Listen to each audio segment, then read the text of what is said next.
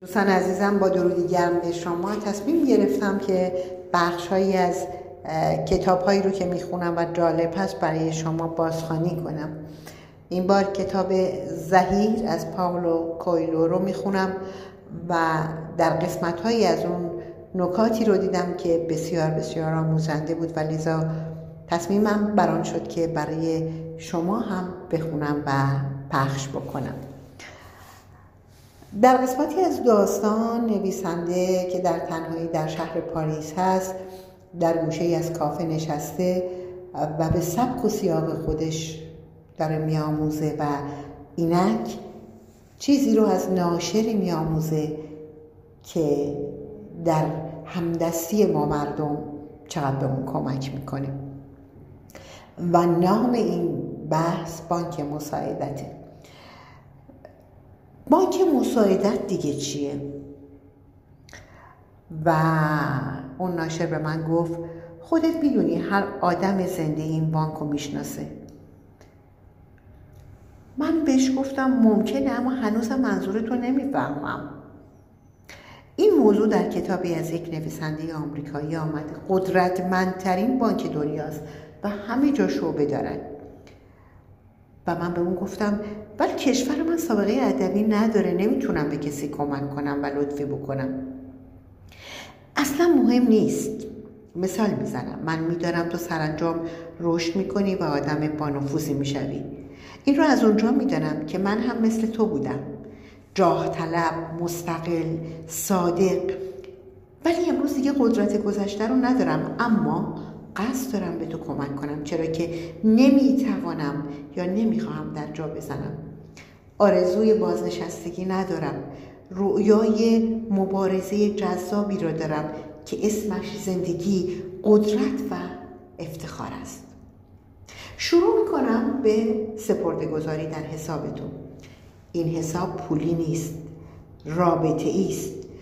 به فلان کس و بهمان کس و فلان شخص معرفی می‌کنم و بعضی از امور را برایت تصریح می‌کنم تا به نتیجه برسند تو می‌توانی و می‌دونی که چیزی به من بدهکاری اما هرگز به آن اشاره نمی کنم در یک روز دقیقا یک روز از تو کمکی می‌خواهم می‌توانی بگویی نه اما میدانی به من بدهکاری و به من کمک می‌کنی. من همچنان به تو کمک می‌کنم و دیگران می‌فهمند تو آدم وفادار و قدرشناسی هستی و در حسابت سپرده میگذرند همیشه روابط مطرح است چرا که این دنیا از روابط ساخته شده و بس. اونها هم روزی از تو کمک می‌خواهند تو به کسانی که به تو کمک کردن احترام می‌ذاری و کمکشان می‌کنی و به مرور زمان در تمام دنیا شبکه ای پیدا می‌کنی. هر که را لازم باشد می‌شناسی و نفوذت روز به روز بیشتر می‌شود. ممکن است حاضر به انجام کاری نشوم که از من می‌خوای. البته مثل هر بانک دیگری سرمایه گذاری در بانک مساعدت هم خطراتی دارد. حاضر نمی‌شوی کمکم کنی فکر می‌کنی به خاطر این به تو کمک کردم که سزاوارش بودی و بهترینی و همه ما وظیفه داریم قدرت استعداد تو رو بدونیم. خب از تو تشکر می‌کنم و میرم سراغ فرد دیگری که در حسابش سپرده دارم. اما از این به بعد همه اونهایی که لازم به گفتن باشد خبردار می‌شوند که تو قابل اعتماد نیستی.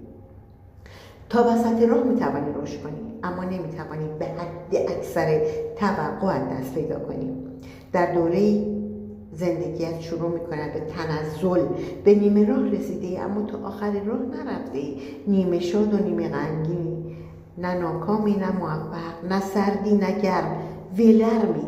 و همونطور که یکی از انجیل نویسا در کتاب مقدس گفته چیز ولرم تأثیری بر کام انسان نمی‌گذارد این ناشر سپرده ها یعنی این ناشر سپرده ها در حساب من یک رابطه خیلی عمیقی می‌گذاره. میآموزم رنج می‌برم کتابام به زبان فرانسه ترجمه میشه. و خلاصه از بیگانگان که استقبال عجیب از من می‌کنن حالا من بیگانه موفق می‌شوند ده سال بعد آپارتمان بزرگی مشرف بر رود سن دارد. خواننده ها دوستم دارن منتقدان از من متنفرن. همون منتقدانی که در صد هزار نسخه اول کتابهایم تحصیلم می‌کردن اما از اون به بعد در نظرشان دیگر یک نابغه ناشناخته نبودم. همیشه بدهی هایم رو در بانک مساعدت به موقع می‌پردازم و خیلی زود کارم به جایی می‌رسد که می‌توانم وام بدهم یعنی روابطم را و نفوذم را گسترش بدهم. و گسترش مییابد. یاد می‌گیرم که بخواهم و یاد می‌گیرم که خواسته های دیگران را اجابت کنم.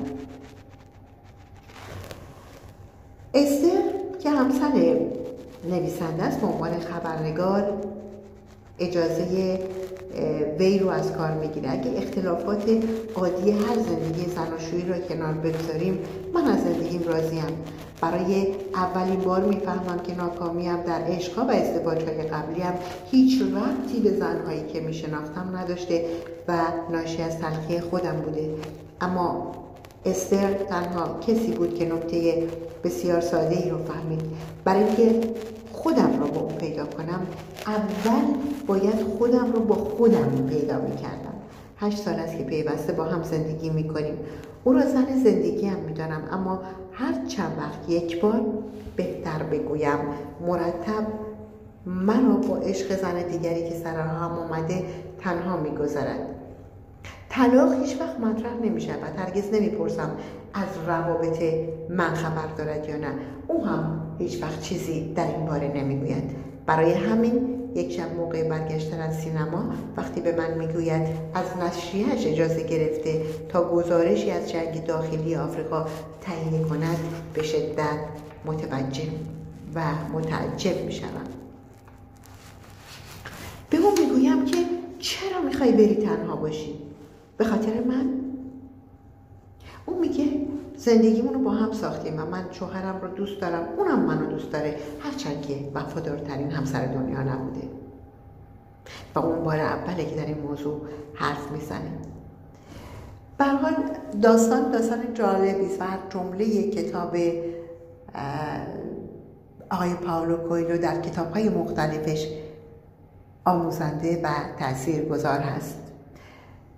بقیه نکات جالب این کتاب رو در برنامه های بعدی با شما خواهم بود. با ما باشید با رادیو حکمت و رادیو موج زندگی با دکتر سویل لرنکلی و کتابخانی